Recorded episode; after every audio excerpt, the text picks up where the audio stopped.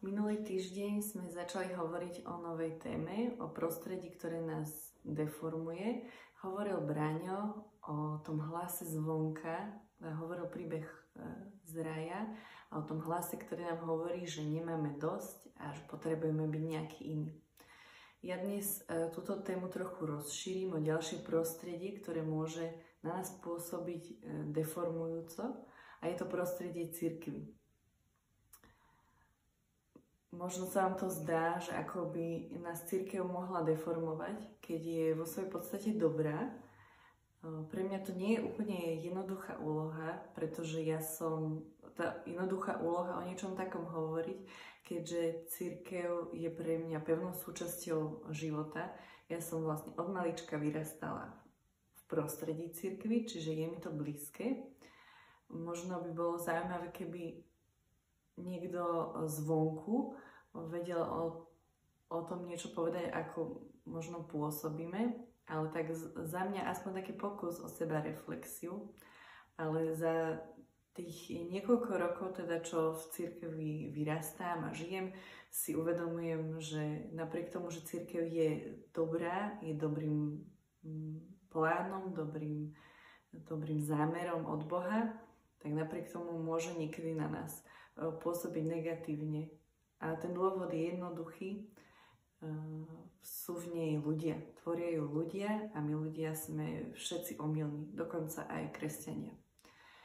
Takže mm, ja verím tomu, že Pán Ježiš prišiel sem na zem a zomrel, aby sme mohli byť s ním a aby sme mohli byť aj spolu navzájom e, v cirkvi. To sa deje v cirkvi. Církev je podľa mňa krásny a dokonalý dizajn. Je to, ja som s tým nadšená, tou myšlienkou, že ľudia spolu môžu e, nejakým spôsobom žiť, fungovať, byť si pozbudením a pomocou a spoločne kráčať dopredu za Bohom a byť e, prínosom pre svoje okolie.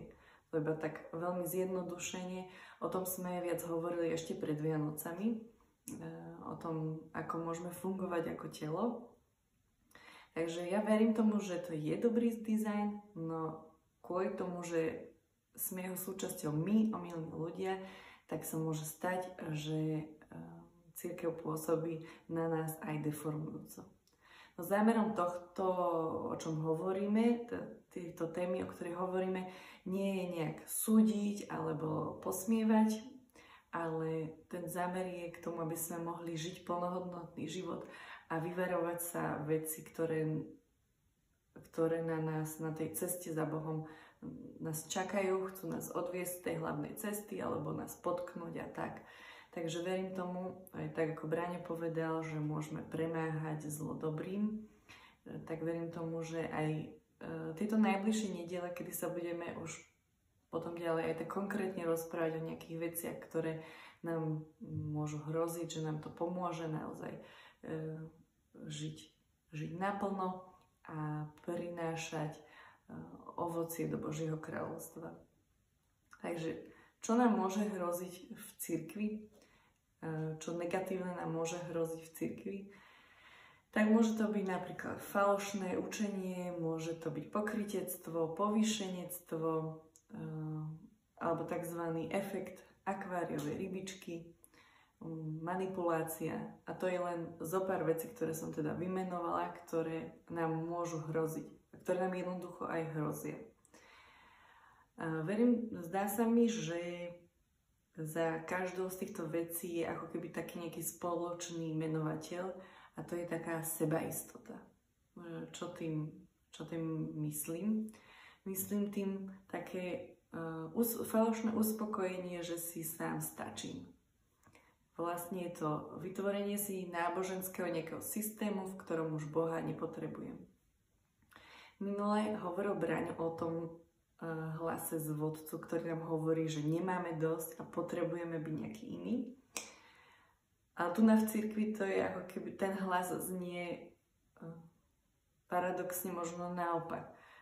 Znie tak, že mám dosť, už toho veľa viem, som vlastne dobrý, dobre žijem, veľa toho poznám, veľa som zažil, všetkému rozumiem a už Boha vlastne nepotrebujem. Prečítam vám e, podobenstvo z Biblie. Budem čítať z Lukáša z 18. kapitoly. Je to podobenstvo o farizejovi a mytníkovi, ktorý rozprával Ježiš. Tým, čo si namýšľali, že sú spravodlivými a inými pohrdali, povedal toto podobenstvo. Dvaja muži, muži vošli do chrámu modliť sa. Jeden bol farizej, druhý mytník. Farizej stál a takto sa v duchu modlil. Bože, ďakujem Ti, že nie som ako ostatní ľudia, vydierači, nespravodliví, cudzoložníci, alebo ako tento mytník. Postím sa dva razy do týždňa, dávam desiatky zo všetkého, čo získam. Mytník však stal opodial a neodvážil sa ani len oči dvihnúť k nebu. Bil sa do prs a hovoril, Bože, buď milostivý mne hriešnemu. Hovorím vám, tento odišiel domov ospravedlnený a tamten nie. Lebo každý, kto sa povyšuje, bude ponížený a kto sa ponižuje, bude povýšený tomto podobenstve máme dve postavy. Prvý je farizej, čo môže byť dnešným ekvivalentom pre pobožného človeka, ktorý žije dobre, ktorý sa riadí Božími pravdami. Robí naozaj dobré, same dobré veci. Nevydiera druhých, nie jedná s ľuďmi nespravodlivo, je verný svojej žene dva razy do týždňa sa pôsti a dáva desiatky Bohu zo všetkého, čo získa. Keď robí samé dobré veci, tak čo je na ňom vlastne zlé? Ten problém je v tom, že sa cíti byť lepším ako ostatným. To, že žije takto dobre, alebo že robí tieto dobré veci, už nevníma ako Božiu milosť, ale ako svoju zásluhu, na ktorej si stavia svoje ego a zároveň sa cíti byť lepším ako ostatní a vlastne sa povyšuje na toho mytníka. Hovorí síce Bohu ďakujem, ale v podstate je to iba formálne ďakujem. V skutočnosti Bohu nie je vďačný, ale vníma to ako svoju vlastnú zásluhu, že je dobrý človek. Na druhej strane je tu uh, ten mytník, čo znamená niečo ako vyberač daní, ktorý Okrem toho, čo mal vybrať, vyberal aj niečo najvyššie pre seba, čiže je to zlodej. No tento zlodej si uvedomuje svoju potrebu po Bohu a volá na Neho, prosí o Jeho milosť a odchádza ospravedlnený, kdežto farizej, farizej nie. Pán Ježiš povedal, že amen hovorím vám, že mytníci a neviestky vás predchádzajú do Božieho kráľovstva. Čo tým vlastne myslel? Ehm, dáva nám, nám dobrým ľuďom, neviem, či som to ja, ale jednoducho Ježiš dáva dobrým ľuďom za príklad uh, tých najhorších zlodejov, prostitútky. Dáva, im za, dáva ich za príklad, pretože to sú ľudia, ktorí si uvedomujú, že potrebujú Božiu pomoc. Kdežto tí dobrí ľudia majú pocit, že Boha nepotrebujú. Sú to ľudia, ktorí žijú dobré životy a majú pocit, že ich dokážu žiť ehm, vďaka svojej vlastnej nejakej sile. No najhoršie môže byť, iba ak sa takíto, uh, takíto ľudia stretnú dokopy a navzájom sa ubezpečia o tom, že žijú dobre, potvrdzujú sa v tom, že sú lepší ako všetci ostatní, že už, že už všetkomu rozumejú, poznajú a to im dáva uh, tú sebaistotu uh, posudzovať ostatných ľudí a cítiť sa byť no, tou elitou, ktorá je lepšia ako ten zvyšok. V príslovech je napísané, Dúfaj v hospodina celým svojim srdcom a nespoliehaj sa na svoju rozumnosť. Na všetkých svojich cestách ho spoznávaj a on ti urovná chodníky.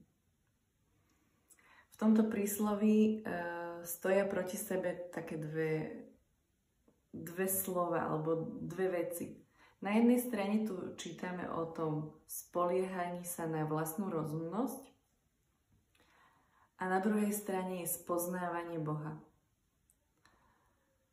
Ak sa spolieham na, svoju, na svoj rozum, na svoju rozumnosť, čo viem, čo dokážem, čo, čo zvládnem, tak vlastne už nepotrebujem Boha spoznávať. To ako keby som kráčal na ceste a zrazu sa o niečo opriem a prestanem kráčať ďalej. Tu sa opriem, tam sa opriem a už vlastne spohodlním. Čiže tieto dve veci sú naozaj v takom kontraste. Že buď sa spolieham na jej vlastnú rozumnosť a Boha sa nepýtam, alebo ho naozaj na každej svojej ceste spoznávam. Na každú cestu vykročím tak, že neviem, kadiaľ mám ísť a neviem, ako mám ísť. Potrebujem byť neustále v tom kontakte a pýtať sa, že ako, ako mám ísť, kadiaľ mám ísť, kde mám odbočiť. Um, spoznávanie, poznávanie hospodina, poznávanie pravdy je veľmi dôležitým kľúčom pre náš kresťanský život. Či už s Bohom chodíme rok, dva alebo dvadsať, nikdy sa nepo, neprestaneme pýtať, nikdy sa neprestaneme hľadať. Pretože tomu poznávaniu nebude nikdy koniec, až kým ho neuvidíme tvárov v tvár. Znamená to tiež Nebať sa klásť si otázky a spýtovať to, čo mu verím, spýtovať to, čo robím, aby sme boli naozaj vždy pripravení k obhajobe pred každým, kto by od nás žiadal, aby sme vydali počet z nádeje, ktorú máme. Toto je verš e, z listu Petrovho a to slovo, že máme byť pripravení k obhajobe, to slovo obhajoba je v greštine apologia, čo znamená dať nejaký rozumný argument a zdôvodnenie. Buďme vždy pripravení uh, o tom rozprávať a vedieť zdôvodniť, že, že prečo takto žijeme, prečo takto zdôvodniť tú cestu, ktorou ideme, ako kráčame. A nebať sa položiť si možno aj nepríjemné otázky, nebať sa pochybovať, nebať sa, um, sa pozrieť um, možno hlbšie do seba aj keď to možno nie je vždy úplne príjemné. Trúfam si povedať, že dokonca ani len Biblia sama o sebe nám nestačí. Potrebujeme ju používať v tom živom kontakte s Bohom. Bez toho, aby sme o nej rozprávali s Bohom, že ako to myslí, čo to znamená pre mňa dnes, je to iba ďalší návod e, pre život. A to je veľmi málo. Biblia je ďaleko viac. Je to Boží inšpirované slovo, ktoré však nefunguje samostatne, ale nás povzbudzuje k tomu byť v živej komunikácii s Bohom. Takže spoznávanie naozaj nikdy neskončí, nikdy nie je dôvod e, pre nás pohodlnieť. Tak teraz sa vráťme naspäť k tomu podobenstvu a k tomu, že komu vlastne Ježiš adresoval toto podobenstvo je tam napísané, že ho hovoril tým, ktorí sú presvedčení, že sú spravodliví a ostatnými pohrdajú. Neviem ako vy, či keď čítate e, biblické príbehy, či sa niekedy identifikujete s farizejmi. Ja som to robívala veľmi málo kedy. Vždy som sa cítila, že to sú tí, určite tí druhí. A to je taká zaujímavá vec, že jednoducho, keď sme v nejakom omyle, ako boli títo farizej očividne, sa cítili byť spravodlivejšími a pritom neboli. Keď sme v omyle, tak sme v ňom nevedomky. V tej chvíli si to neuvedomujeme. A v živote sa môžeme dostať naozaj do obrovských omylov. Či už omyloch o sebe, do omylu o tom, ako žiť, ako rozumieť pravde. Takou kontrolkou pre nás môže byť, že v, tak, v takom omyle častokrát sa vyvyšujeme nad ostatných. Lebo to skutočné poznávanie pána e, vždy vypôsobuje lásku k ostatným. No takéto to poznanie e, e, prináša takú nadutosť, že sa povyšujeme nad ostatných. Môžem to prirovnať k tomu, ja keď myslím, že som vám to už hovorila, ešte teda v takej situácii, keď ešte fungoval, e, fungovali naše obchody a všetko, tak na začiatku tejto krízy, e, keď som stála na trhu vonku v rade, tak prišla taká pani bez rúška a na nás kričala, že sme hlúpe ovce, ktoré iba poz- pozerajú televíziu a veria hlúpostiam. Táto pani bola teda hlboko presvedčená nejak o svojej pravde a myslím si, že by aj nikto to nevedel vtedy vyhovoriť. To presvedčenie je naozaj taká silná vec, ale skúmejme, že či to presvedčenie, ktoré máme, nie je náhodou omylom nie je to vôbec škodlivé si urobiť také cvičenie a preskúšať jednoducho svoje, svoje presvedčenia, to, čomu veríme a čo žijeme. Verím tomu, že práva viera nie je iba nejakým presvedčením alebo nejakým súborom poznatkov, ale že je to živá komunikácia s Bohom, že je to živé spoznávanie Boha. Je to živá cesta. Vo, Washington, vo Washingtone v múzeu sa nachádza Biblia z roku 1802. Je to Biblia pre otrokov, v ktorej sú napríklad vybraté uh, niektoré pasáže z Biblie, ako, ako napríklad odchod Izraelu z Egypta, aby to náhodou nepovzbudzovalo nejaké rebelánske zmýšľanie. Prečo to hovorím v tomto kontexte? Len kvôli tomu, že že aj v minulosti církev alebo kresťania verili um, a boli presvedčení o rôznych veciach, ktoré by sme dnes považovali za úplne milné, ale vzhľadom na to, že v Biblii, v Biblii je otroctvo, tak ho mnohí kresťania považovali za naozaj správne. Čiže my môžeme byť, naozaj aj my, kresťania, môžeme byť silne presvedčení o niečom, čo naozaj nie je dobre a môžeme byť v tom omyle nevedomky. Preto to nezaškodí a je to práve, že dobré a prospešné, aby sme spýtovali, spýtovali samých seba. Nemusela by som dávať iba príbehy z také, takéto extrémny príklad e, z nejakej histórie. Mohla by som použiť mnoho príkladov aj zo svojho života, ako, ako som nazerala na druhých a zdali sa mi príliš neduchovný, príliš mimo, príliš divný, príliš všelijaký a bola som koľkokrát veľmi presvedčená o svojej pravde až spätne som spoznala, že som sa milila. A možno o niekoľko rokov zase spoznám, v čom som sa milila dnes. Jednoducho sme ľudia a sme omylní. Takže netreba na to zabúdať aj napriek tomu, že sme kresťania. Tak ako hovorí Pavel, že ten, kto si myslí, že stojí, nech si dáva pozor, aby nespadol. Tak si dávajme pozor. Možno sa spýtate teraz, že tak čím si človek má byť istý? My udržujme rovnováhu. Udržujme jednoducho rovnováhu a, a spoznávajme Boha, spoznávajme ho stále viac, každý jeden deň a zároveň pri tom, ako ho spoznávame si pri tom, nech to pre nás nie je takým uistením a pohodlím, že už máme dosť ale nech nás to vedie k tomu, aby sme ho spoznávali stále viac. Uvedomujme si, že koľko ešte veľa z neho nepoznáme.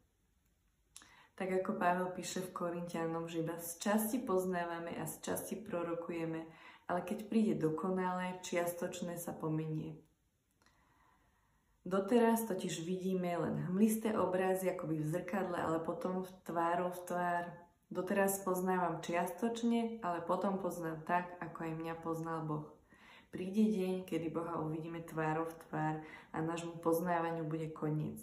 Ale dovtedy sme na ceste nekonečného, nekončiaceho sa poznávania. Boha, nás samých a života. Na záver vás chcem povzbudiť, že Ježiš prišiel zvestovať chudobným evanílium. A vieme, že chudobným v duchu patrí nebeské kráľovstvo. Tomuto textu sme sa venovali pred pár týždňami na spoločnom čítaní a hovorili sme o tom, že tí chudobní v duchu sú tí, ktorí si uvedomujú, že nemajú dosť, že potrebujú viac zažiť Boha. Sú to tí, ktorí sú omylní, ktorí sa pýtajú, ktorí si dovolia pochybovať, ktorí hľadajú, ktorí nikdy nemajú dosť, ktorí možno aj mnohé videli a mnohé zažili, no stále im to nestačí. Stále si uvedomujú e, svoju malosť oproti Božej veľkosti. A sú to tí, ktorým patrí Nebeské kráľovstvo. Tak nám prajem, aby sme boli aj my tí, ktorým patrí Nebeské kráľovstvo. Prajem vám, aby každé ráno, ráno čo ráno, vám hospodin prebudza ucho, aby ste ho mohli počúvať ako učeníci. Aby sme sa nikdy neprestali učiť a nikdy neprestali spoznávať. Tak ak dovolíte, ja by som sa na záver pomodlila. Pane Bože, ďakujem Ti za Tvoje slovo a ďakujem Ti za tú milosť, že si prišiel a že si zvestoval chudobným evanílium. Ďakujem Ti za to, že byť chudobným v duchu nie je žiadnou hambou, ale že si môžeme stále od Teba pýtať viacej. A tak nám všetkým prajem, Bože, daj nám tú milosť, aby sme, sme nezastavili na našej ceste, aby sme sa neopierali o našu vlastnú múdrosť, o naše vlastné skúsenosti, ale aby sme ťa stále viacej a viacej spoznávali. Aby sme s otvorenými očami pozerali na seba, na ľudí okolo nás, na tento svet, aj na Teba. A daj nám tú milosť, aby sme, sme boli pokorní a krotky, aby sme sa nevyvyšovali nad druhých. V tom nám pomáhaj, Pane. Amen. Tak, e, teraz by som vás teda rada pozvala na Zoom. Môžete si ho zapnúť a budeme sa e, teraz rozprávať o tom, ako môžeme my ako jednotlivci, alebo ako, ale aj ako církev byť ľuďmi, ktorí, ktorí nejak nespohodlnia, nespohodlnejú, ktorí nie sú, um, ktorí sa nezastavia na tej ceste poznávania, ale práve, že sú stále otvorení, stále sa pýtajú a sú ochotní sa učiť aj meniť. Tak vás pozývam, pridajte sa ak tí, ktorí nemôžete alebo to pozeráte zo záznamu, tak vás iba veľmi pozdravujem a prajem vám požehnaný týždeň a veľa zdravia. Ahojte.